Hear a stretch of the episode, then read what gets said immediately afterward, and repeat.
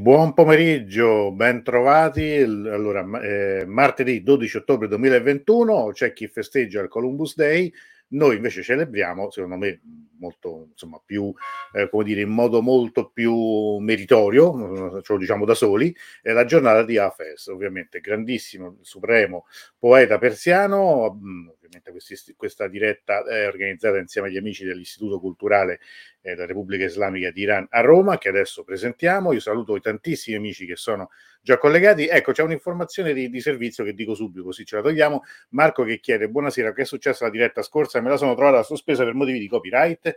È vero, hai ragione. Siccome abbiamo fatto vedere delle immagini della partita dell'Iran eh, che erano coperte da copyright, eh, la FIFA in questo è molto, molto tassativa, mi ha bloccato, quindi staremo attenti la prossima volta. Tra l'altro, per chi non lo sapesse, l'Iran oggi pomeriggio ha pareggiato 1-1 con la Corea del Sud. Eh, a Teheran a porte chiuse, è una partita importante, credo che comunque sia un buon risultato. Bene, possiamo lasciare il calcio.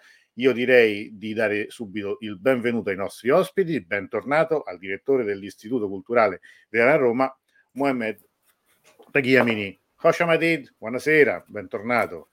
Insieme a lui do il bentornato ovviamente al nostro Mosen, Yasdani, ciao Mosen.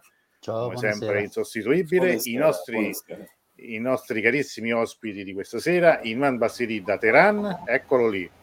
Buonasera ciao, a tutti. Bentornato. Ciao, buonasera. ultimo, ultimo ma non ultimo, Stefano Pellò da Venezia. Come stai Stefano?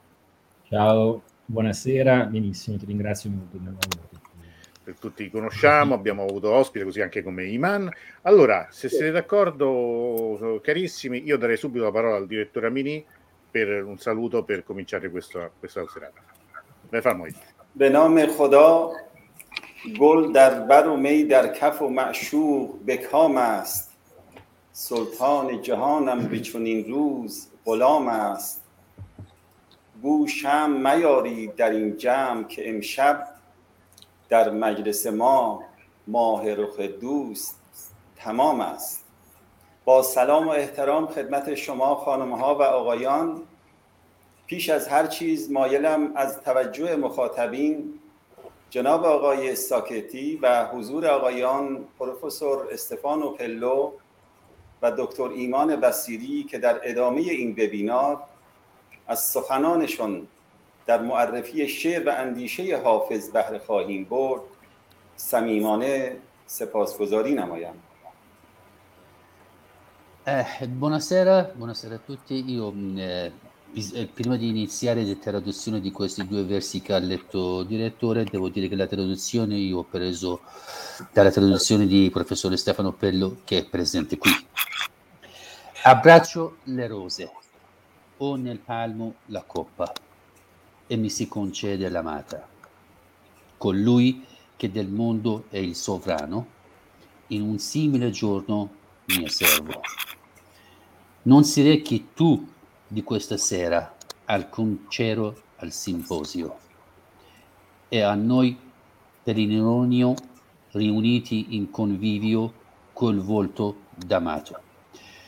Buonasera signore e signori, prima di tutto vorrei ringraziare la partecipazione del sito Zirus diretto da dottor Sacchetti e la presenza dei nostri cari professori e relatori, il professore Stefano Pello dall'Università di Venezia e il professore Mohamed Supasiri dall'Università di Teheran per aver accettato il nostro invito. بفرمایید برای من به عنوان رایزن فرهنگی یعنی متولی دیپلماسی فرهنگی ارتقاء درک متقابل با هدف تحکیم صلح و دوستی میان دو ملت و دولت ایران و ایتالیا حضور در این وبینار را که به مناسبت روز ملی گرامی داشته حافظ برگزار می‌گردد فرصت مختنمی می‌دانم.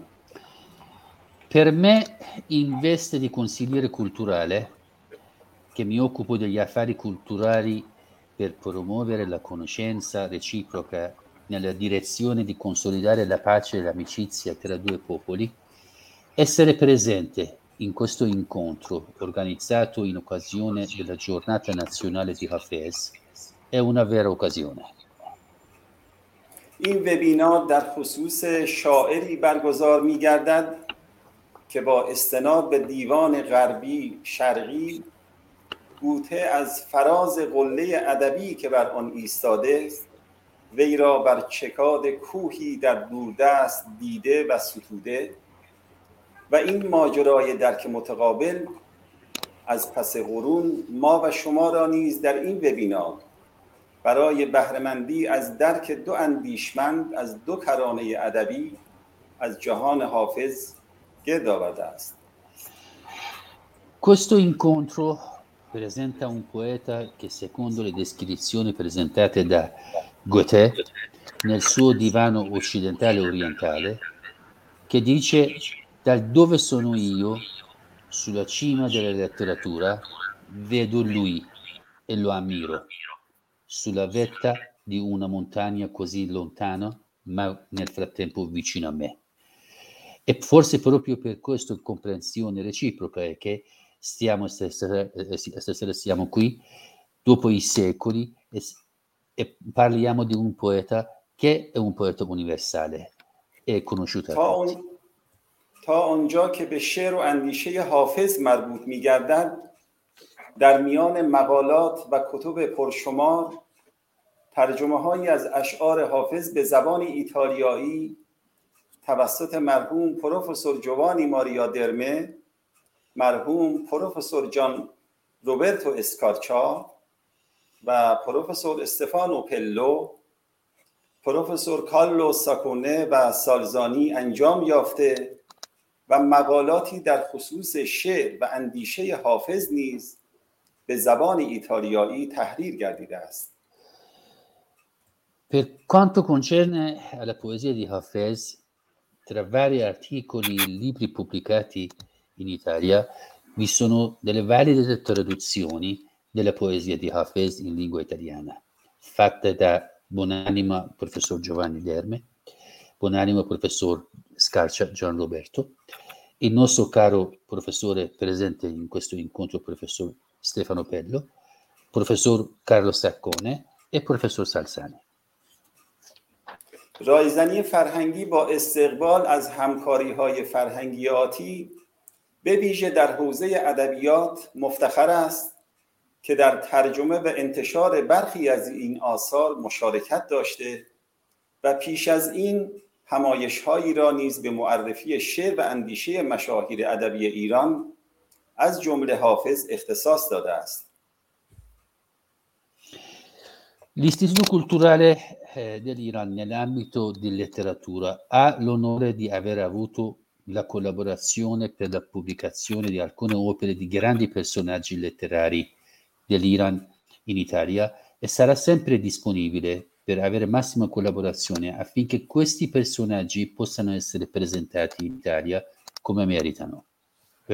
با سپاس مجدد با سپاس مجدد از مخاطبین و مشارکین عزیز از آقایان پروفسور پلو که خود حافظ شناس و یکی از مترجمین برجسته اشعار اوست و در اینجا لازم است در این فرصت از همه زحمات و تلاشهای ایشان تشکر و قدردانی نمایم. و همچنین جناب آقای دکتر بسیری که به معرفی تخصصی شعر و انتیشه حافظ می‌پردازند و همکاری جناب آقای دکتر ساکتی قدردانی می‌کنم.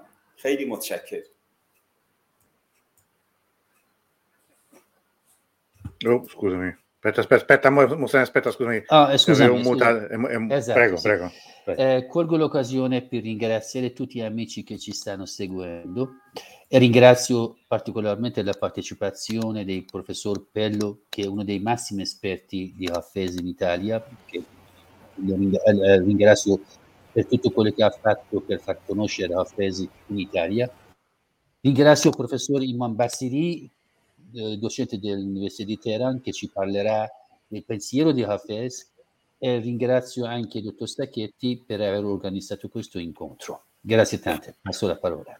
Bene, grazie, ringraziamo il dottor Amini. Io um, veramente siete tantissimi questa sera e questo testimonia come al solito come veramente questo tema, questo poeta, poi c'è, c'è qualcosa di misterioso in tutto questo, no? Io questo vorrei un attimo eh, in questo coinvolgere Stefano Pellò, eh, cioè nel senso che è difficile forse per un italiano che non è mai stato in Iran o che non ha alcun contatto ancora con l'Iran, capire perché sia così eh, importante Hafez. Mi sbaglio? No, non ti sbagli naturalmente. Eh, diciamo, intanto voglio ringraziare il, il Turamini per le parole eh, troppo gentili che mi sono state rivolte, no? quindi in primo luogo voglio ringraziarlo. Per quanto riguarda la tua, la tua questione, la tua domanda, sì, è difficilissimo immaginare perché Hafez ehm, per l'Iran e forse per tutto il mondo di lingua persiana rappresenta un depositario di memoria, è uno spazio, un luogo, è, un, uh, uh, è una casa, uh, è, una, è, uno spazio di riflessione su di sé, nel senso che non è, non è possibile pensare l'Iran, non è possibile pensarsi come persiani eh, senza eh, riferirsi, tra le altre cose, che non sono tantissime, gli elementi centrali, proprio alla poetica hafesiana. Eh, questo io direi è, è, un punto decisivo sul quale vorrei richiamare l'attenzione di tutti quanti. Stiamo parlando non di un poeta, per quanto importante, ma stiamo parlando della memoria estetica della Persia in età islamica. Eh, e attraverso una serie di elementi semiotici, direi, di elementi eh, testuali, di elementi di immagini, di metafore, eccetera, di, attraverso insomma quello che potremmo definire un codice, una convenzione letteraria, Ofes porta con sé, il testo di Ofes, porta con sé un passato che travalica l'età islamica e guarda a una idealizzazione del passato preislamico, un, guardando all'indietro, quello che potremmo definire la SAL, l'eternità appartenente, e invece pro- proietta la sua poetica nell'Abad del futuro, del suo futuro, Fesi scrive nel XIV secolo, la sua poetica diventa eh, un punto di riferimento mh, irrinunciabile inesorabile, assolutamente eh, necessario, per chiunque scriverà poesia dopo Hafez. Quindi c'è un prima e c'è un dopo, e io lo leggerei Hafez, naturalmente noi lo guardiamo dall'oggi, lo guardiamo a partire dagli studi che su Hafez sono stati fatti immediatamente dopo la sua morte, nel senso che già nel XV secolo c'è una questione filologica Timuride che riguarda proprio la raccolta dei Ghazal di Hafez, che vengono percepiti già subito come qualche cosa che spicca sulla tradizione, perché la raccoglie, hm, ne è una sorta di condensatore da un lato, e dall'altro appunto nel, nella modernità Hafez eh, si pone come problema con il quale bisogna in qualche maniera entrare in relazione. Ieri eh, leggevo mh, dei versi di Nimoy Ushij, che è un poeta molto meno famoso di Hafez, molto importante in Iran, un mm. poeta del primo Novecento, uno dei il padre cosiddetto, insomma, il, poesia nuova. La poesia nuova della Cherenot, e il suo manifesto, nel manifesto, eh, o in uno dei manifesti della Cherenot, una, una, poesia famosissima che gli amici persiani sicuramente conoscono, che si chiama Afsané, che vuol dire favola, Um, ed è una, un testo che, sta, che, fu, che, venne criticato duramente dal uh, principale critico iraniano di, del tempo, che si chiamava Malek Shorobahor. Um, il um, Nimoyushij si riferisce polemicamente a Hafez dicendo ma che, che cos'è questo discorso che tu fai sul, sul vino, sulla coppa, sull'eternità, eccetera, il vino che resta, su Meye Boki, e poi ne parleremo di che cosa si tratta, e dice a me interessa ciò che eh, Mano Hashem, io sono innamorato di ciò che è Ravandé, di ciò che va avanti, di ciò che passa e non di ciò che resta, riferendosi al vino che resta della mistica persiana. Ma, ma, ma, questa lettura sarebbe eh, la lettura che, che, si fa da modernisti, Nimoy Ushic sta criticando Fez come passato, come passatista, è una lettura superficiale. In realtà Nimoy Yoshige sta facendo un lavoro molto più articolato e interessante.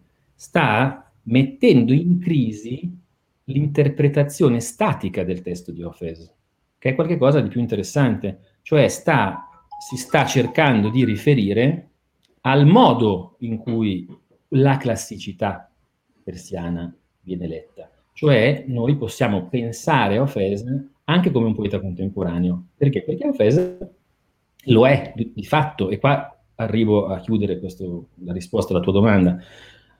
Così come per Nimoy Ushij, per un persiano contemporaneo, Hafez rappresenta la tradizione nella sua possibile reinterpretazione. Hafez appartiene a tutti, nella misura in cui ciascuno tende a interpretarlo secondo le prerogative, le prospettive, le anche a livello politico, eccetera, come lo si vuole leggere a seconda di quello che gli si vuole, diciamo così, far dire. E tutte queste interpretazioni possono anche coesistere. Eh, ed è proprio la cifra della poetica afesiana, no? La sua, diciamo, capacità di essere su molti livelli interpretativi possibili, che è proprio la sua cifra stilistica, che viene chiamata in persiano ihom, ambiguità. Però, insomma, tornando al punto, è la memoria storica di un paese, nella sua visione, diciamo così, eh, estetica, e anche la memoria storica, io direi, di un'area molto più vasta, che è l'area della lingua persiana, che come abbiamo visto l'anno scorso, è, coincide sostanzialmente con tutta l'Eurasia, nella sua espansione massima. E allora sì, allora Ofes direi ci, ci è necessario continuamente ripensarlo. Mm, io sto lavorando adesso su un testo interessante che avevo tradotto quando ero ragazzino e che adesso sto rimettendo in, in opera come per tradurlo in inglese per dargli una, una, una visibilità maggiore, che è, sono cinque discorsi che fece, pensate, l'Ayatollah Motahari negli anni 70 e 71 rispetto a cinque discorsi sulla misticismo di Hafez, Pange, Sohranida, Voreye, Irfan Hafez. E sono cinque discorsi interessanti perché è un Hafez letto all'alba, diciamo così, del movimento rivoluzionario, dunque un Hafez che diventa a sua volta un argomento politico. E così possiamo parlare di tante altre cose. L'Hafez che appare sull'enciclopedia iranica per Sonia Arshater è completamente diverso da quello che appare nei discorsi di Mutahari e, e, e così via e così via. Così come l'Ofes mio e di Scarcia, l'Ofes di Derme, l'Ofes di Saccone sono tre Ofes che dialogano tra loro, ma sono anche diversi. Ecco, noi siamo dei traduttori lontanissimi, non sappiamo niente, possiamo sentire un eco di questo, ma per un persiano, per l'Iran, Ofes è proprio un pilastro identitario importante. Tra l'altro, le tue parole facevano venire in mente anche una cosa, se vogliamo, un po' più semplice, diciamo, per, per me, per, per, un, per un lettore. Cioè, come anche traduz- la traduzione, le traduzioni di Hafez, anche dei versi più celebri, spesso siano molto diverse tra loro. Cioè, ci sia un'interpretazione famosa Agar Torque e Shirazi, eccetera, eccetera, c'è tradotto in, in, italiano almeno in mille, in mille, modi diversi. Ora, io so che tu volevi leggere qualcosa, non vorrei eh, costringere Imana a un'attesa troppo lunga, ma so che eh, tu Stefano mh, tra poco ci dovrai lasciare, quindi non, mh, se, se, vuoi poi magari... Io posso continuare, ma poi lascio la parola perché io diciamo che ancora per dieci minuti posso parlare, 10-15 minuti, poi la seconda parte dell'intervista io rimango fino a quando posso, mi piace ascoltare i man con cui ho parlato oggi che, a cui voglio lasciare la maggior parte della puntata perché lui ha delle cose molto interessanti da dire da italianista persiano. Uh, sì, io sulla questione dell'interpretazione, sai, quello che posso dire questa sera non, è, non possiamo metterci, diciamo così, a leggere adesso versi e interpretarli perché questo certo. purtroppo lo potremmo, io proporrei di farlo una volta proprio in maniera precisa. Magari, magari. Eh, no, questa sera mi limito ad accennare, a richiamare la vostra attenzione sul fatto che questo problema dell'interpretazione, della traduzione, non è un problema della modernità non è un problema dei traduttori europei, è un problema del, dei lettori di Hafez dovunque, incluso l'Iran. È un problema che si pone fin dall'inizio ed è perché c'è una ambiguità di fondo in modo particolare nel Rasal, io direi addirittura che il Rasal, in quanto genere letterario, è determinato proprio, tra le altre cose, da una ambiguità semantica, cioè di espressione del significato, eh, che è connaturata alla sua genesi come forma letteraria. Cioè il, il Ghazal, che è, la, che è la, la, forma diciamo, letteraria nella quale si esprime maggior, maggiormente Ofese sui, sui, testi profondi, sono i suoi Ghazali, poi ci sono anche Quartine e, e Masnavi, però il, il, testo più importante, i testi più noti sono senz'altro i suoi Ghazal. Allora il Ghazal nasce proprio come forma che prende una sua, eh, diciamo, le sue caratteristiche, acquisisce le sue caratteristiche in, intorno al, al, 200 e da lì mantiene questa caratteristica di eh, espressione ambigua. Ambigua no, non di incertezza identitaria, ma, ma ambigua nel senso che deve fare riferimento ai diversi coesistenti piani dell'essere, i livelli della realtà, che significa non che esistano uh, dimensioni misteriose, eccetera, significa in primis che il reale stesso ci si svela no?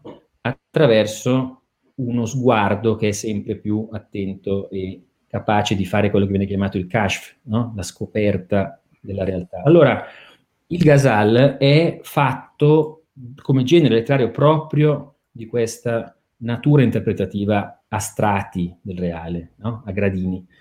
Hafez ne è il maestro mm, assoluto proprio perché lui fa dell'ambiguità, della, della moltiplici, molteplicità di significati la sua cifra stilistica fondamentale.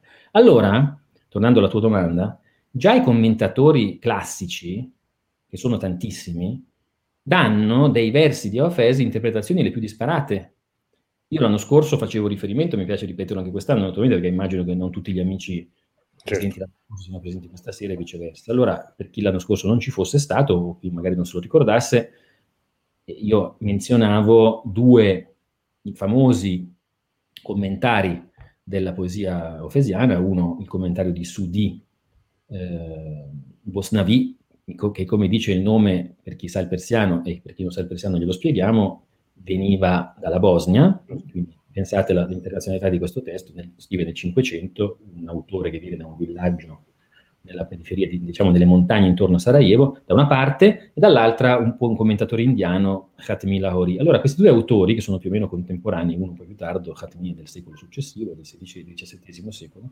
da un lato il bosniaco e dall'altro l'indiano, leggono Fez due da due punti di vista completamente diversi. L'uno lo interpreta in maniera letterale, diciamo così, eh, se volete usare un termine un po' poco adatto al contesto laico, mh? Hm? e, dall'altro, e dall'altro invece un'interpretazione di carattere profondamente e precisamente eh, mistica, meglio dire sarebbe in questo caso erfani, no? attraverso un'interpretazione di carattere quasi simbolico, direi, no? Che legge Ofez tecnicamente all'interno del linguaggio del sufismo. I, le due interpretazioni coesistono e tra questi due poli interpretativi, che sono anche poli geografici, peraltro interessante, esistono e sono esistite decine e decine di letture comparate, diciamo così, dello, dell'autore, che mostrano la sua uh, sostanziale inaccessibilità, che è quella che poi si vede L'accessibilità nel senso che non lo si può mai definire. Eh, noi lo possiamo tradurre, come d'altra parte, e io poi aggiungo, ogni atto di lettura un testo poetico, in modo particolare, è un atto di traduzione, anche quando leggiamo un testo italiano. Quindi figurate, figuratevi se leggiamo un testo persiano del 300. Noi continueremo a interpretare no, dei segni che sono per natura, per natura allu- no, allusivi eh, per natura eh, stratificati. Ecco, quindi sì, no- le nostre traduzioni hanno delle diversità. Poi ci sono delle questioni più, più filologiche, linguistiche, le storiche, eccetera. Per esempio, la questione che l'anno scorso, di cui l'anno scorso si, discuteva e che è bene sempre ripetere, la famosa diatriba dell'identità sessuale di genere del, dell'oggetto d'amore del Ghazal. Ehm, quindi Ofes, poeta eh, omosessuale, poeta eterosessuale, eccetera. Questi sono dibattiti veramente del tutto irrilevanti, nel, nel senso che Ofes, come tutti gli autori di letteratura persiana in questo caso, e gli autori di Ghazal in modo particolare, costruisce nel Ghazal un oggetto d'amore, che è l'oggetto dell'attenzione del poeta, sublimato, che viene chiamato Mashuk, che vuol dire amato. Il persiano non ha il genere, il genere grammaticale, dunque amato o amata indifferentemente, ma quello che conta è che è una ipostasi di una idea. Ipostasi di un'idea non significa che è un amore necessariamente solo trascendente, significa che l'amore come struttura fondamentale del reale, che è quello che il Ghazal pone al suo centro tematico, viene, viene ipostatizzato, cioè identificato, incarnato in un'immagine, un'immagine che è quella del Mashuk, che ha delle caratteristiche specifiche, canoniche, attraverso le quali il poeta fa un discorso sulla realtà. E allora è del tutto irrilevante chiedersi se Fez amasse gli uomini e le donne. Ed è, è, è, assolutamente rilevante perché il Gasal non ce lo dice e non ce lo vuole dire. Inter... esattamente come, qua lascerò poi la, la parola a Iman, esattamente come la poesia trovadorica, eh, siciliana, dello stil nuovo italiano, non parla necessariamente di una figura storica. La figura storica magari c'è anche, eh? non stiamo parlando di gente che parla di cose sognate. La figura storica c'è perché la, perché la Frese è un uomo come noi, però è un poeta, cioè fa riferimento a un codice espressivo e questo codice espressivo è un vero e proprio codice filosofico, cioè un codice concettuale, dentro il quale le immagini, no? l'immagine, l'immagine poetica, acquisisce un valore eh, di interpretazione della realtà, la bellezza, lo spazio, i luoghi, no? la bellezza di Shiraz, per esempio, diventano riferimenti a una dimensione eh, che viene esplorata attraverso la bellezza, ma che può fare riferimento no? a gradi diversi del reale che coesistono. Quindi in questo senso è tutto rilevante domandarsi, ripeto, avevo Fesi innamorato del ragazzino, il sì, sì, certo. queste cose qua, che sono spesso sui giornali appaiono. Invece a noi interessa parlare in maniera più seria di queste cose e dunque io penso che invece quello che conta, oggi questa è una cosa che vorrei aggiungere, c'è una ragazza, una mia studentessa che sta facendo la tesi su, su, sul, in Ofes, così come nella poesia persiana in generale, c'è una vera e propria educazione all'amore. E questa, e questo io lo pon, lo, la pongo come novità, cioè la poesia persiana è, un, è una forma di educazione alla relazione amorosa nel suo senso più alto, inclusa dunque l'amicizia, tutto ciò che in latino parte, parte dalla base indoeuropea am, amare, l'amicizia, l'amore, eccetera, il, il mari, eccetera, tutto ciò che concerne una relazione profonda, che è un amore naturalmente in ultima analisi totalizzante, alcuni potrebbero dire divino, cosmico, ma no, a noi interessa in questo momento provare a concettualizzare a partire da dove siamo No? L'OFES ci serve per, innanzitutto per, per leggerci come individui, come soggetti viventi qui e ora, e dunque è un'educazione alla relazione d'amore, dunque con le sue sofferenze, con le sue incertezze, con le sue ambiguità e così via. E io direi anche una, la parola messaggio a me piace poco, ma insomma è una, il contenuto di questa poetica è incredibilmente denso. E allora io spero che ecco, la lettura di un poeta come Ofes non sia ridotta a un esotismo, ma sia proprio un'occasione di riflettere su noi stessi come individui esattamente. Questo, certo un'educazione sentimentale, ecco, questo è quello eh. che, ci, che, che, che, ci viene come suggerimento. Allora, grazie intanto a Stefano, eh, speriamo anche di, di, dire, di, organizzare presto qualcosa insieme perché da quello che hai detto sono venuti diversi, diversi suggerimenti. Allora, Iman, eccoci, eccoci a noi. Innanzitutto bentornato, eh, anche lui una, una presenza delle nostre dirette, italianista a Teheran. Io non ti rubo tempo perché so che hai tante cose da dirci, quindi prego. Allora, buonasera a tutti, mi sentite? Cioè, avete la mia voce? Sì? Prego. Sì, sì. Eh, allora io su Hafez un po' voglio dire varie cose in base al tempo che abbiamo e poi cercare magari anche di rispondere eh, alle domande. La mia storia personale praticamente con Hafez comincia da quando avevo 7-8 anni. Eh, ho scoperto questo canzoniere misterioso fra i libri della, che aveva mia madre, quindi una raccolta dei libri, che vi ho portato anche quel, quella versione stampata particolare che appartiene agli anni 60, quindi eh, era questa qua, che è un'edizione molto molto eh, bello e decorato, anche dipinto. Questo, questa vecchia versione l'ho trovata fra i libri praticamente di mia madre, come dicevo, quando avevo 7-8 anni, il primo anno del, dell'elementare. Vi voglio ricostruire anche un po' i meccanismi di, di, di un poeta persiano, eh, come cominciano automaticamente anche senza eh, il discorso di eh, frequentare le vecchie scuole che esistevano in Persia, eh, in cui c'era anche la lettura poetica, eccetera, eccetera. Eh, allora io che non appartenevo naturalmente a quelle eh, generazioni che potevano frequentare quelle scuole, eh, a quell'età puerile ho scoperto questo canzoniere visto che avevo sentito da bambino tanti, tante poesie in persiano da varie persone e sempre avevo una certa passione per il ritmo, per la metrica di queste poesie. Ho cominciato a leggerlo in base a ciò che avevo praticamente imparato un anno prima di andare alla scuola e ho scoperto che in questo canzoniere c'è qualcosa di, di, di, particolare, di strano, cioè i versi sembravano per un persofono a 7-8 anni meravigliosi e, e, nello stesso tempo parzialmente comprensibili e alcune volte incomprensibili.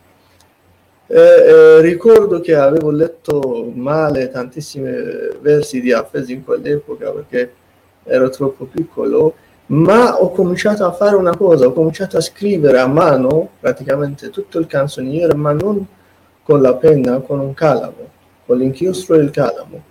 Ho cominciato a scrivere tutte, tutti i rasals, ho continuato, ho continuato spesso rigata a scrivere eh, questi rasal, imitando, cercando di imitare anche alcune, alcune strutture metriche, però ad un certo punto quando ero verso la fine di questa, questo lavoro a scrivere, pensate a, quell'età, mi è venuta una sorta di, di, di pavore, di, di, fobia di natura psicologica, perché questi casal erano così belli che io sempre avevo una paura che forse io un giorno arrivo a scrivere a mano l'ultimo casal attestato del canzoniere afesiano e non c'è più niente di nuovo da leggere da questo poeta meraviglioso. Allora questo, questo si è trasformato in una sorta di fobia psicologica. Eh, ho cominciato a omettere, a non scrivere alcuni versi di alcuni ghazal per poter avere ancora qualcosa da leggere. Perché questa praticamente ha un primo impatto, crea una sorta di meraviglia assoluta, la meraviglia intorno a cui eh, volevano sistemare la loro poetica, i poeti barocchi anche eh, dell'Italia nel 600 nel 600 particolarmente, quindi questo effetto dello stupore assoluto, della meraviglia, ma mi domandavo sempre già da quell'età come eh, una poetica, come uno stile, come una persona potrebbe parlare in questa maniera e avvicinarsi alla perfezione alla perfezione assolutamente realizzabile nell'ambito della linguistica e della lingua persiana di quell'epoca lì, quindi 300-400, pensavo e sempre chiedevo a me stesso come è possibile che sia immaginabile e realizzabile una cosa del genere. Infatti da, da nove anni ho cominciato la pratica po- poetica, ho scritto più, più di mille versi, alcuni stampati, alcuni no, però eh, eh, intanto lasciamo questo, questo, questo, aspetto molto importante, che quindi come diceva il professore, questo poeta di per sé entra nel livello di subconscio e inconscio anche di un bambino curioso di questi argomenti che potrebbe scoprire il suo divano, il suo canzoniere. una cosa proprio di livello eh, non materiale, una cosa immateriale. E le persone che hanno un'anima raffinata eh, generalmente riescono a, a, stabilire un sentimento, un rapporto sentimentale molto intimo e strano con questo poeta che non è assolutamente paragonabile, paragonabile con nessun altro eh, sentimento verso le altre creature vivi o morti, vive o morte, oppure altri poeti, dotti, scrittori, filosofi, scienziati, eccetera, eccetera. Una volta che sono andato alla facoltà di, di, di lingua e letteratura persiana, quindi dopo aver fatto il corso di laurea in italianistica, ho cominciato la seconda laurea in lingua e letteratura persiana, eh, lì visto il sistema dominante che con una eh, certa rigidezza e rigidità insegna queste discipline, si perde automaticamente anche una parte di questo entusiasmo eh, verso, verso queste immagini proprio stratosferici inimmaginabili, fuori del comune, fuori del reale. Una volta che sono andato in questa facoltà, eh, al posto di quella prima visione eh, più eh, intuitiva, ho cominciato una versione più scientifica del canzoniere. Pensate che io, eh, in base alla consuetudine che esiste ancora in Persia, quando, quando ero piccolo, in base alla divinazione che si fa con il canzoniere avesiano, in base alla eh, bibliomanzia e in particolare sticomanzia, eh, del Ghazal di Hafez, funzionava benissimo. Riuscivo all'epoca a indovinare, ad esempio, se il giorno dopo la scuola è chiusa o no.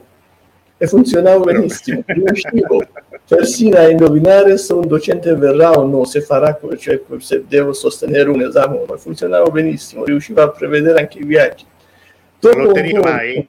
Mai provato la lotteria? Cosa? La lotteria non hai mai provato? No, no, non ho partecipato perché non c'era in Iran dopo la rivoluzione islamica, non c'era la lotteria, quindi non ho, non ho potuto eh, Per l'Italia dovresti provare. Sì, dovevo, dovevo, venire in Italia, però il problema è che da quando ho cominciato questa, questa visione un po' scientifica di questo poeta, con tutti questi studi filologici, eccetera, eccetera, ho perso una parte grande di questa intuizione. Infatti questa divinazione che, che viene fatta in varie maniere più in ba- naturalmente in base al canzoniere avesiano di cui dobbiamo parlare anche del concetto di perfezione, funziona anche in base ai sentimenti, all'intuizione e alla persona che lo eh, riesce a eseguire. Eh, Hafez ci dà questo ambito, questa cornice per poter portare a termine quella visione.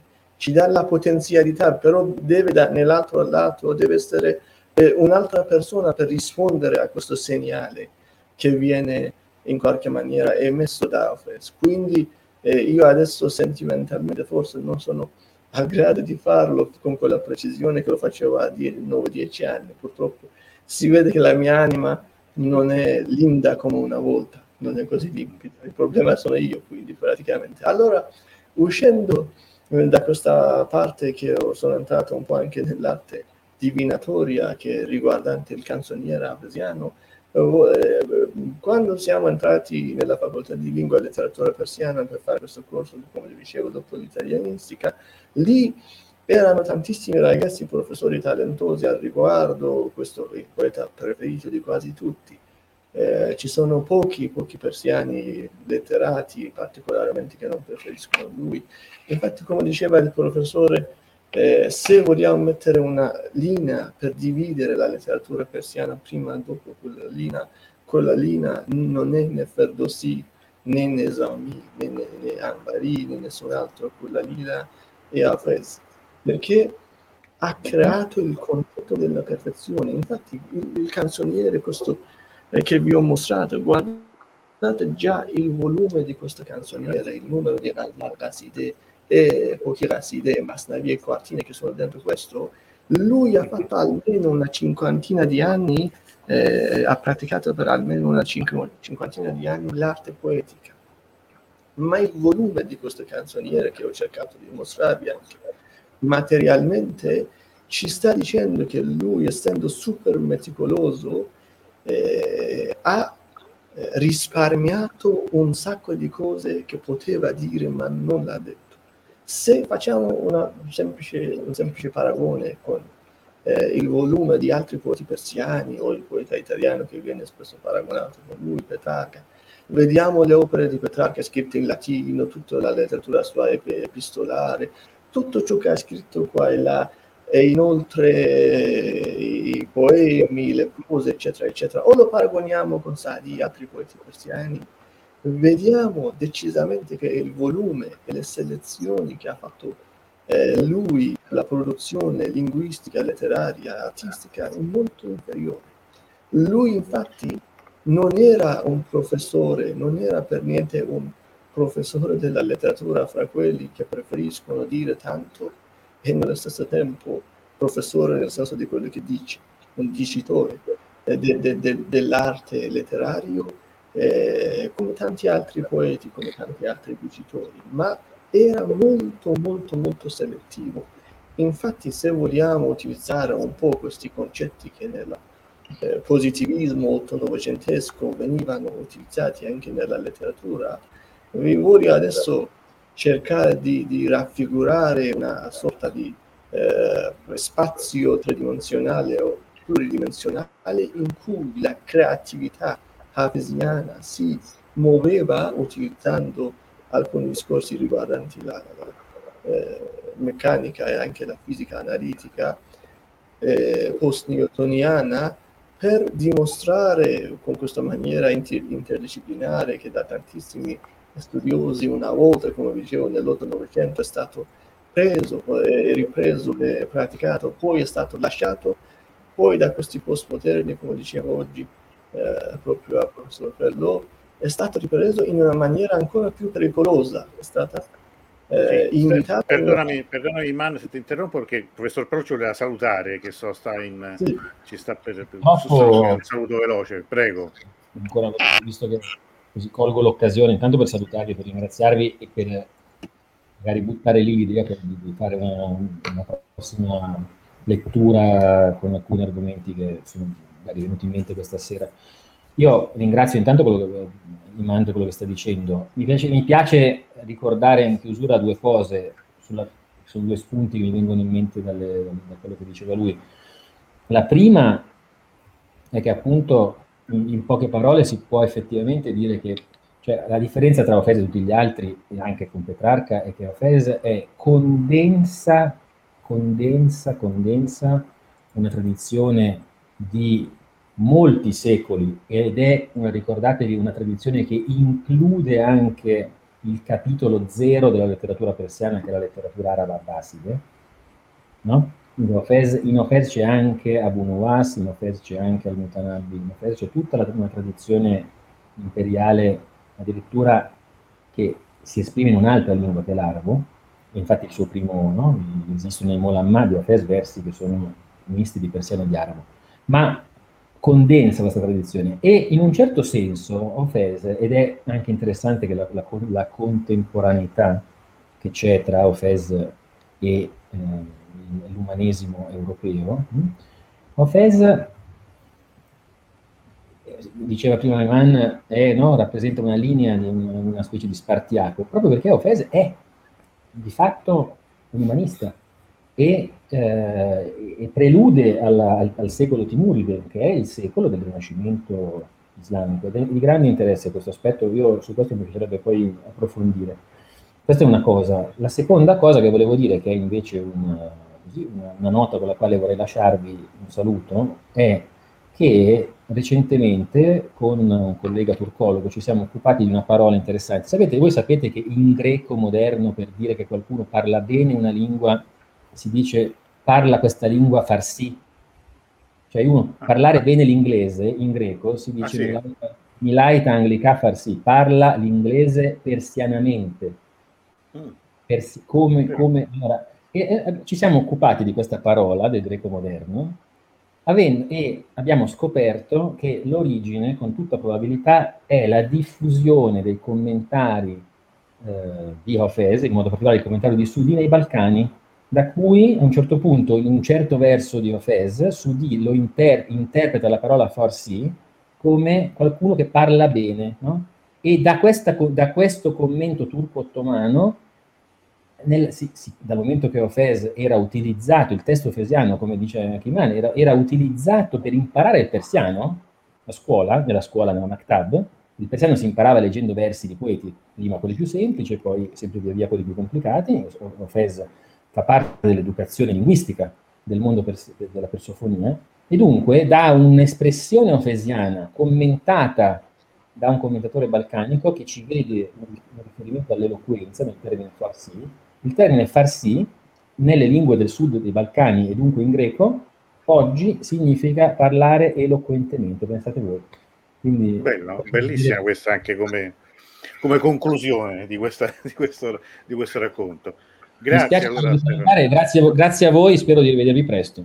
Grazie, sì, grazie, Manu, anche noi. Grazie. Grazie, grazie, grazie professore. Grazie a voi, arrivederci. Prego, Allora, stavo parlando di questo, mi pare, quanto tempo abbiamo? Una decina di minuti? Sì, sì, sì, prego. Eh, quindi stavo parlando di questo concetto della perfezione, volendo utilizzare, vi stavo dicendo che eh, utilizzando eh, le maniere delle scienze esatte nell'ambito delle scienze umanistiche, una volta è stata più, più coltivata questa, questa maniera, poi è stata rilasciata, poi ripresa da tanti altri studiosi eh, e rilasciata di nuovo da quelli che non erano capaci e in grado di eh, coltivare queste discipline, ma per dimostrarvi un po' il meccanismo della perfezione di canzoniera afesiana e come il concetto di perfezione nell'ambito formale viene praticamente creato da Fez, eh, ut- voglio utilizzare un po' eh, queste, queste informazioni, queste informazioni che derivano dalle altre scienze. Allora se noi eh, pensiamo che la lingua neopersiana del 400 eh, è uno spazio eh, pluridimensionale in cui ci sono eh, diverse varianti che a volte sono vettoriali, quindi queste varianti vettoriali significa quelli che hanno una direzione e ci sono anche de, de, delle quantità, quantità scalari, significa che soltanto possono aumentare o diminuire, non hanno delle direzioni. Allora vogliamo paragonare con questo sistema che di tipo, come dicevo, della meccanica analitica, un po' il meccanismo della eh, creazione, della perfezione poetica nell'ambito del canzoniere afesiano. Uno di queste eh, quantità vettoriali e la metrica di cui ho parlato varie volte, questa metrica quantitativa che nello stesso tempo è, è accentuativa, nel senso che la, la metrica persiana rispetta completamente eh, la forma della metrica classica che si discerne anche in greco e in, in, latino, una metrica quantitativa, ma anche la posizione esatta de, degli accenti da questo punto di vista è accentuativa, naturalmente sto dicendo eh, rispetta anche esattamente la posizione degli accenti. Per questo non solo eh, con quelle strutture che tipicamente si insegnano eh, nelle università persiane per imparare la metrica, ma talora io voglio oggi crearvi, coniarvi, calcarvi proprio un esempio per dimostrarvi in base a uno dei, dei radar di AFES come questa metrica funziona. Uno questi, quindi di queste quantità vettoriali su cui è basata la perfezione del canzoniere afesiana e la metrica, questa metrica che è molto rigida e nello stesso tempo, al contrario della metrica greco-romana, mantiene la, la, la rima e nello stesso tempo potrebbe mantenere anche un altro ornamento oltre il discorso della rima, rima che radif, quindi una cosa che viene continuamente ripetuta Un'altra cosa che forse non, un'altra cosa che non viene ripetuta, ma l'altra parte che imita quella struttura deve riuscire a creare una assonanza, consonanza. Questa è la rima, invece la radif è quella che viene completamente, esattamente come un ritornello, ma una parola, forse all'inizio e alla fine di ogni emisticchio, ogni al contrario della definizione classica eh, del, del ritornello. Quindi eh, il, questo è il limite della creazione hafesiana parlando nell'ambito di Ghazal, che per quanto riguarda l'aspetto metrico è molto limitato, volendo ricostruire eh, uno dei versi di, di Hafez, eh, lo recito in persiano, poi utilizzo eh, eh, per la prima volta una parola italiana un po' troncata alla fine per dimostrarvi come questo meccanismo funziona. Ad esempio, uno dei famosissimi Radar di Hafez è uno che sta alla fine di canzoniere. Pensate che eh, il, questa tipologia di persiano, dal punto di vista fonetica, eh, che lo sto riutilizzando anche nell'italiano che adesso sto parlando, è grado zero, grado zero dell'acustica della, eh, del lato musicale e della fonetica di quasi tutte le lingue del mondo. Cioè le lingue possono andare sopra questa linea o sotto questa linea, possono avere, quindi possono essere più acuti musicalmente parlando o più gravi. Questo persiano, questo persiano standard Iran, che è stato limato per secoli e secoli, è diverso naturalmente dalle altre varianti di persiano eh, in ovest, in est, in Bukhara, in Tariqistan, eccetera, eccetera, e dal punto di vista di studi fonetici, musicali, acustici è grado zero, se qualcuno riesce a parlarlo, in perfezione. E, le lingue possono posizionarsi sotto sopra questo grado zero, quindi una, una base, una base. Eh, ma d'altronde dentro questa, eh, entro nei, di, dei limiti di questa linea di, di, base possono fare delle oscillazioni sotto e sopra per creare questa perfezione metrica di cui sto parlando un po' quantitativamente, quindi utilizzando al posto eh, degli aspetti eh, più riguardanti il gusto di aspetti quantitativi. Infatti, prima eh, di, di, di, recitarvi questo verso, per non dimenticare perché abbiamo pochissimo tempo, eh, vi devo parlare di un esperimento che abbiamo eseguito e fatto alla eh, facoltà di lettere e filosofia. Eh, per quanto riguarda Sadi, c'è questo famoso mito quasi, leggenda su di lui, che il suo stile è semplice e in, imitabile. Noi abbiamo provato con i versi prodotti da me, scritti da me e inseriti in mezzo a, a, a Ghazal di Saadi che questo è un falso mito. Saadi è facilmente imitabile, ma allo stesso tempo semplice. In alcuni passi di alcuni Ghazal è imitabile, in alcuni passi eh, di alcuni Ghazal no, però di solito, infatti nei Ghazide è più inimitabile, però di solito semplice e abbastanza imitabile. Questa prova l'abbiamo fatto praticamente con, non con la gente normale, con i professori, eh, con i casali meno conosciuti, con gli studenti molto molto bravi, preparati, che sapevano a memoria, centinaia e centinaia di versi. Quindi eh, questo è un falso mito molto frequente che si dice su Tadi, ma il mito è giusto e attestabile eh, su Hafez, però con una differenza. Hafez è raffinato e inimitabile, si diceva eh, quindi tradizionalmente che Sadi è semplice e inimitabile, però ho detto che veramente il contrario, quindi abbastanza semplice e imitabile, ma, Sa- ma Hafez è inimitabile nello stesso tempo non semplice, raffinato.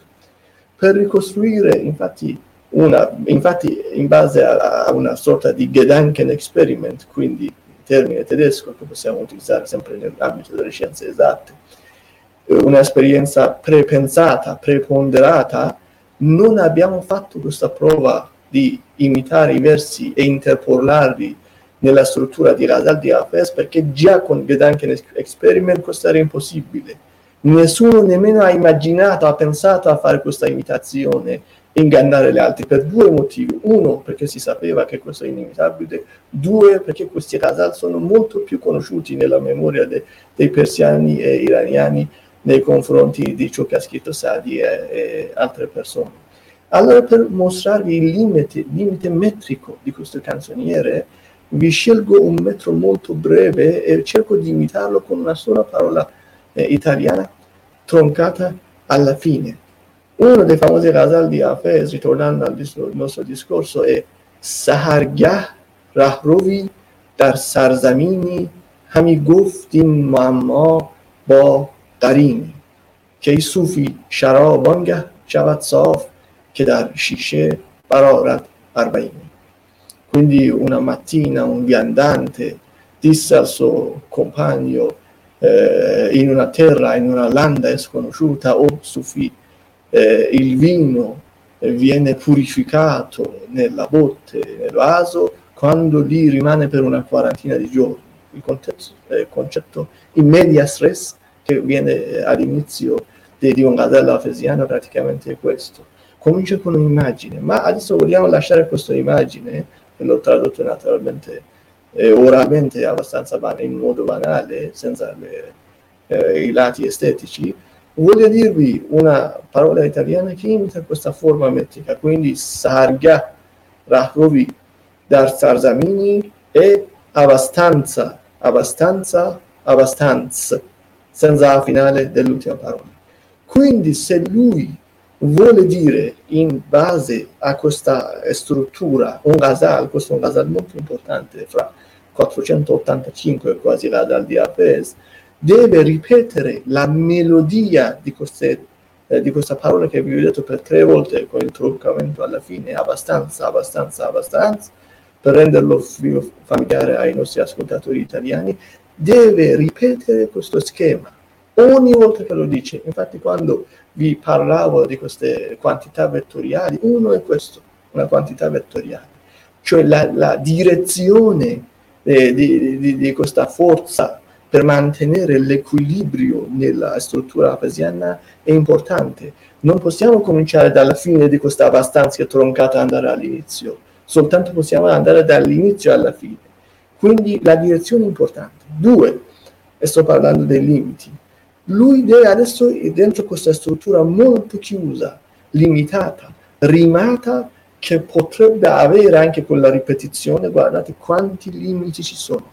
Deve creare in ambito della lingua persiana, che ha una storia lunghissima, da più di 3000 anni fa, arrivando dall'antico persiano, antico iranico, antico persiano al medio persiano e le, tutte le tipologie al neo persiano standard classico del suo tempo, deve scegliere formalmente delle parole che possano centrare in questa struttura super rigida, deve pensare all'argomento che deve esprimere ai suoi lettori, ai suoi interlocutori e nello stesso tempo deve mantenere la polisemia perfetta, di modo che il poesia sia uno atemporale e due eh, dal punto di vista anfibologico e dal punto di vista dell'ambiguità formale, eleganza e raffinatezza, alla, al limite della perfezione matematicamente parlando.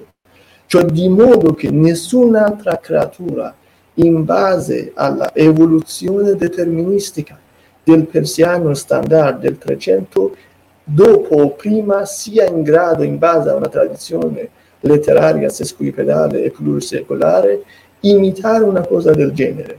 Allora lui è riuscito per la prima volta a fare questa cosa, questa missione impossibile che teoricamente per i limiti che vi ho detto è difficilmente facibile o quasi infattibile.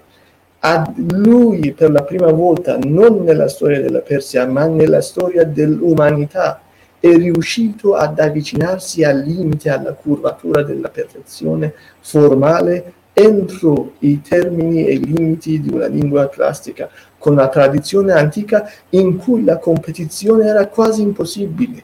Perché pensate, prima di lui c'era Sadi, già nella stessa città, e questi grandissimi poeti persiani che venivano eh, riecheggiati, imitati qua e là fra la gente, e appena eh, veniva manifestato il canzoniere di uno di questi eh, pilastri della letteratura persiana, tutti pensavano che è già finito tutto, come si pensava de- durante l'evoluzione della fisica novecentesca e fine ottocentesca, quando Maxwell ha parlato delle sue equazioni, ha detto ai suoi amici, signori abbiamo capito tutto, perché abbiamo messo insieme le equazioni dell'elettromagnetica insieme a quelle de- dell'ottica e di elettrica.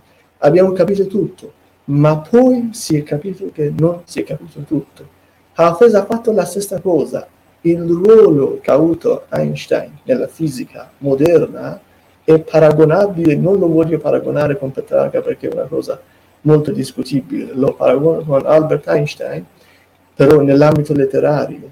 Il ruolo che ha avuto Einstein nella, nella fisica moderna è lo stesso ruolo che ha avuto lui nell'ambito della tradizione letteraria persiana.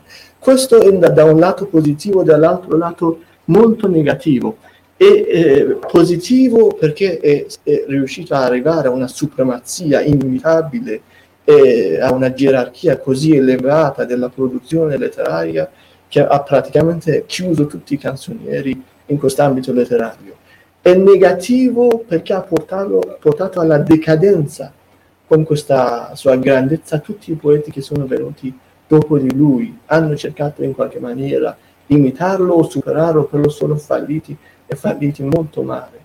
Dobbiamo utilizzare praticamente, visto che il tempo è quasi terminato, eh, dovevo dire un sacco di altre cose, non abbiamo tempo per dirli. Ma... Eh, se vogliamo utilizzare un termine di, di, di, di paragone con la gente che ha voluto imitare Hafez, però non ha potuto, possiamo usare i versi danteschi e quale quei che volentieri acquista e giugni il tempo che perderlo face, che in tutti i suoi pensieri piange e s'attrista. Questa era la situazione della gente che cercava di imitarlo, ma con le mani vuote tornava indietro senza poter acquisire, acquistare qualsiasi cosa in questa battaglia già persa se ci è rimasto del tempo, diamo spazio alle domande. Purtroppo non abbiamo potuto certo. dire la maggior parte di ciò che dovevamo dire. No, ma innanzitutto da questo emergono due cose. Allora, innanzitutto quello che io ho sempre pensato, cioè che Iman è un genio, ma questo insomma credo che siamo in tanti a pensarlo perché veramente io vorrei soltanto sapere la metà delle parole in italiano, parlo l'italiano, dei termini con, con, con, cioè, con la proprietà di linguaggio e eh, la puntualità con cui li usa lui, parlo dell'italiano, eh? non, non, parlo de, de, non faccio paragoni del persiano, e dall'altro che veramente quando si parla di Hafez è, è un oceano, è veramente un oceano di, di, di, tante, di tanti, tanti temi che credo che non basterebbe mai il tempo, infatti sarebbe quasi il caso di fare una specie di, di serie, di sottoserie di queste nostre dirette dedicate proprio a questo mondo. E in effetti è anche affascinante il tema che diceva alla fine, no? cioè condanna la decadenza e tutti gli altri. E in effetti è un po' questo il, il, senso di quando ci si avvicina alla poesia persiana, quando si chiede a, qual- a un iraniano anche quali siano i, i, suoi poeti preferiti, i poeti classici, cioè come dire, a festa è come se fosse una categoria a parte, cioè nel senso che eh, se anche qualcuno ti cita altri poeti classici, poi dopo ovviamente senza parlare di Hafez.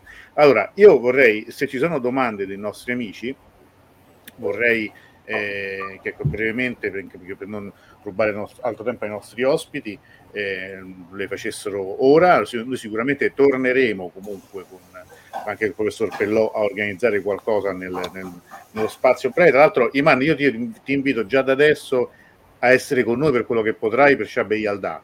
Insomma, se, se, se, se, potrai sarebbe per noi un, un grosso regalo, perché insomma non, lo scorso anno abbiamo fatto una una, una notte di poesia che ognuno eh, recitava o versi eh, di poeti o versi propri. E abbiamo messo anche a disposizione dei premi, insomma è stata veramente una cosa interessante e stiamo lavorando per farlo anche quest'anno. Allora, ve- ci sono ancora tante persone collegate ma non, non vedo domande, io però eh, a questo punto credo che potrei anche salutare eh, i nostri amici, eh, cominciando con appunto, il direttore Amini, eh, grazie per con, con veramente di, di, questa iniziativa, grazie ancora ovviamente al direttore Amini, ovviamente grazie come sempre al, al preziosissimo eh, eh, lavoro di, di Mosen, eccolo qui, sei muto anche adesso, lo ecco, ti No, no, ci mancherebbe, ah, grazie, no, devo dire che grazie a Hafez Antonio stasera il eh, professore Stefano Pello è rimasto fino tardi nel suo studio, eh, il professore Iman Bastini, nonostante che, nonostante che ha subito un intervento molto delicato agli occhi, però ah, è fino, fino, adesso è rimasto con noi, che colgo l'occasione per ringraziare tutti e due, grazie tanto. Io, io ci, sono, ci sono due domande, quindi se, se Iman può ancora stare due minuti le, le, le, sì, sì, no, per me qualsiasi domanda se la, la, il tempo di, ci permette, se non viene discollegato. No, no, no, No, io no, no, no. Se, se, se, il direttore eh, deve andare o, o anche Mosassi, noi siamo qua, non ci sono problemi. Allora, Gioele intanto propone un nuovo format, Iman parla di Afes, Gioele e un caro saluto all'amico Iman, quindi insomma eh, Gioele Zisa che è anche un nostro amico che, che conosciamo. Vera chiede invece, faccio, ti leggo prima tutte e due le domande che ci sono, così poi puoi rispondere. Perché veniva chiamato il Petrarca d'Oriente? Eh, Angela dice grazie, incantata, anche Anna Maria ringrazia, Daniela ricorda bene la nostra nota di Yalda, mentre Nilufar chiede, può spiegare un po' più dell'esperimento che avete fatto nelle facoltà di lettere su Sadi? Grazie in sì. anticipo. Eh, eh, eh, allora all'inizio eh, cerco di rispondere a questa eh, questione, come si dice, di, di, di Petrarca d'Oriente. Perché Petrarca praticamente veniva considerato il modello di imitazione della, della, di una lingua classica eh, scritta praticamente dei testi scritti in volgare e quindi utilizzava un numero molto limitato del, delle, dice, delle parole, però aveva uno, uno stile classico lirico che è diventato modello non solo in ambito italiano ma anche nelle altre lingue per tantissimi poeti che hanno preso ispirazione da lui. Questo, come vi ho detto, un paragone un po' sbagliato, però da un punto di vista eh, del, del ruolo, della posizione di Hafez è giusto, però linguisticamente e tradizionalmente è sbagliato questo, questo paragone. Perché gli imitatori della, della, della poetica petrarchesca, quelli che sono venuti dopo, anche se non hanno potuto naturalmente mai creare una cosa come lui, però eh, hanno prodotto eh, delle, delle, poesie abbastanza accettabili. Vediamo anche nel Settecento Vittorio Alfieri che lo, eh, riproduce in qualche maniera, non, è, non possiamo dire che quella riproduzione è una poesia brutta o ridicola, ma gli imitatori di Hafez per l'altezza di ingegno che ha avuto lui e per vari altri fattori, perché pensate, Petrarca quando parlava in un sonetto parlava di un solo argomento. Una delle cose che dovevo dire non ho avuto, non ho avuto tempo di dire è che Hafez in un, un Ghazal non parla di un argomento, questi argomenti con un filo invisibile sono collegati uno all'altro, però sono non indipendenti. Infatti dopo Hafez, un po' dopo, si è creata una nuova eh, struttura politica che è un solo verso, con due misticchi. Mm. Si diceva solo un verso e eh, si, si chiudeva il discorso, perché si capiva, come diceva Wittgenstein, su ciò che bisogna parlare è meglio tacere e non dire niente. Quindi già quando uno come lui è venuto ha detto tutto, allora bisogna chiudere la bocca a quel punto. Quindi questa è la decadenza che ha, creato anche con lo cosiddetto stile indiano che ha avuto nella letteratura persiana, ma viene paragonato perché è un canone classico della letteratura eh, persiana e anche questa, questa amabilità, questa eh, quindi fortuna fra la gente, ma per ambivalenza che non era producibile e fattibile nel, nell'ambito della lingua fiorentina di, di, di Petrarca eh, e completamente sono diversi. Poi la seconda cosa, per essere brevi, ci sono tantissimi sì. fattori da paragonare. Quanto tempo abbiamo? 5-4 minuti? Quanto? 3? 5 minuti, 5 minuti, dai. 5 minuti? 5 minuti ce la facciamo. Eh, allora, sì, eh, allora, allora per, eh, questo è il primo fattore. Il secondo fattore è che eh, la lingua italiana all'epoca di Petrarca eh, non era arrivata ancora a, una, un suo grado standard, non si sapeva che cosa è ancora la lingua italiana, alcuni ritenevano che il fiorentino, alcuni altri pensavano che un miscuglio fio, fra fiorentino e siciliano, eccetera, eccetera, eccetera. Ma la lingua di Arcos è completamente diversa, nel senso che già da tanti secoli prima, dall'epoca di Rudachi, quindi stiamo intorno al X secolo, anche un po' prima, prima del X secolo, eh, si sapeva qual è il persiano aulico, il persiano standard. Quindi questo paragone è per il livello un po' di ipercaratterizzazione, di generalizzazione, il ruolo che ha avuto nella letteratura occidentale paragonabile al ruolo che ha avuto nella persuasfera.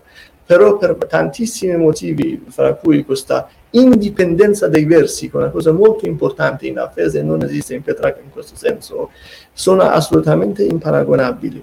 La seconda domanda, sempre per essere brevi, eh, la cosa che si faceva all'inizio è cominciato con un giochetto, cioè ingannare i professori eh, che erano professori di, di, queste discipline con questa creazione poetica e, e mostrarvi un ghazal interpolando, mettendo in mezzo uno o due versi o mettendo alla fine o nel mezzo e spesso non lo mettevamo all'inizio perché poteva indovinare, aveva, aveva letto il canzoniere di Sadi, quindi mettevamo eh, con la stessa forma metrica, ritmica, ri, la rima, tutto il resto dei versi prodotti da me in mezzo a quello che aveva fatto Sadi. E riusciamo eh, a capire che il professore o non faceva nessuna reazione, quindi lo prendeva interamente per un eh, complemento di Sadi, oppure diceva c'è qualcosa di strano in questo complemento, però non riesco a capire. Quindi non riusciva a indovinare quale verso è. Solo, solo le persone che avevano già letto quello specifico casale con una lettura ectotica quindi con l'analisi di tutti i manoscritti, tutti i codici, eh, sapevano che poi un attimo pensavano, dicevano ma nei codici, in 700 codici che abbiamo visto, manoscritti che abbiamo visto, ma forse questo verso non c'è, a, qual, a quale codice appartiene? Quindi anche quelli diceva, non dicevano che questo non è di Sadi, dicevano ma di quale codice? Forse un codice abbastanza recente che voi avete trovato, fateci sapere, mostrateci il microfilm, eccetera, eccetera. Quindi noi con questa esperienza che dall'inizio era un giochetto, però volevamo mettere sotto questione questa inimitabilità. Di, dipende dal potere tecnico, perché io, come dicevo, da bambino avevo fatto queste pratiche e non in una sola disciplina, perché chi fa questa pratica deve sapere benissimo la letteratura classica arabo, persiana e un, un sacco di altre cose. Io da autodidatta avevo fatto queste cose, quindi sono stato scelto da questo gruppo di amici che ancora scrivono, loro sono tutti adesso studiosi di letteratura persiana, io no perché non sono studioso di niente eh, ambito in, in specifico, al contrario di loro che sono tutti specializzati. Allora hanno scelto me come la persona che doveva fare questa missione, invece loro senza mostrarmi portavano questi, questi copioni, eh, quindi abbiamo effettuato con un numero abbastanza ragguardevole di professori che erano in, grado di tollerarci naturalmente studenti. Beh, certo. Immagino. Sono sempre di primo grado naturalmente. Pensate che gli studenti, per finire subito il discorso, che vengono scelti al corso di laurea magistrale dell'Università di Teheran all'epoca in cui ho partecipato a questo corso, concorso e i partecipanti erano 17.800 persone, quelli che venivano ammessi erano 14 quindi pensate che quei 14 che erano lì erano che personaggi erano, non erano dei personaggi normali. Immagino, immagino. Bene, benissimo. Io vi saluto con l'appuntamento. Domani facciamo un salto, il triplo salto mortale perché chi ci vorrà alle 21 parliamo di tutt'altro, parliamo di calcio iraniano con Saman Javadi che ha un blog in italiano che parla di calcio iraniano. Dopodomani un'altra diretta, secondo me bellissima, è sulle decorazioni islamiche e l'arte della geometria con Marianna Surianello e Nicoletta Brenna. Venerdì concludiamo la nostra settimana con la rassegna con Davud Abbassi. Benissimo, grazie veramente a tutti. Che creatività, dice appunto di Lufaro, ovviamente riferito a quello di raccontare Iman. Io vi ringrazio davvero a tutti, è stato un incontro seguitissimo e molto molto interessante e speriamo di replicare presto anche qualcosa di molto simile. Grazie davvero e buona serata a tutti. Grazie. Grazie. grazie. A presto, speriamo.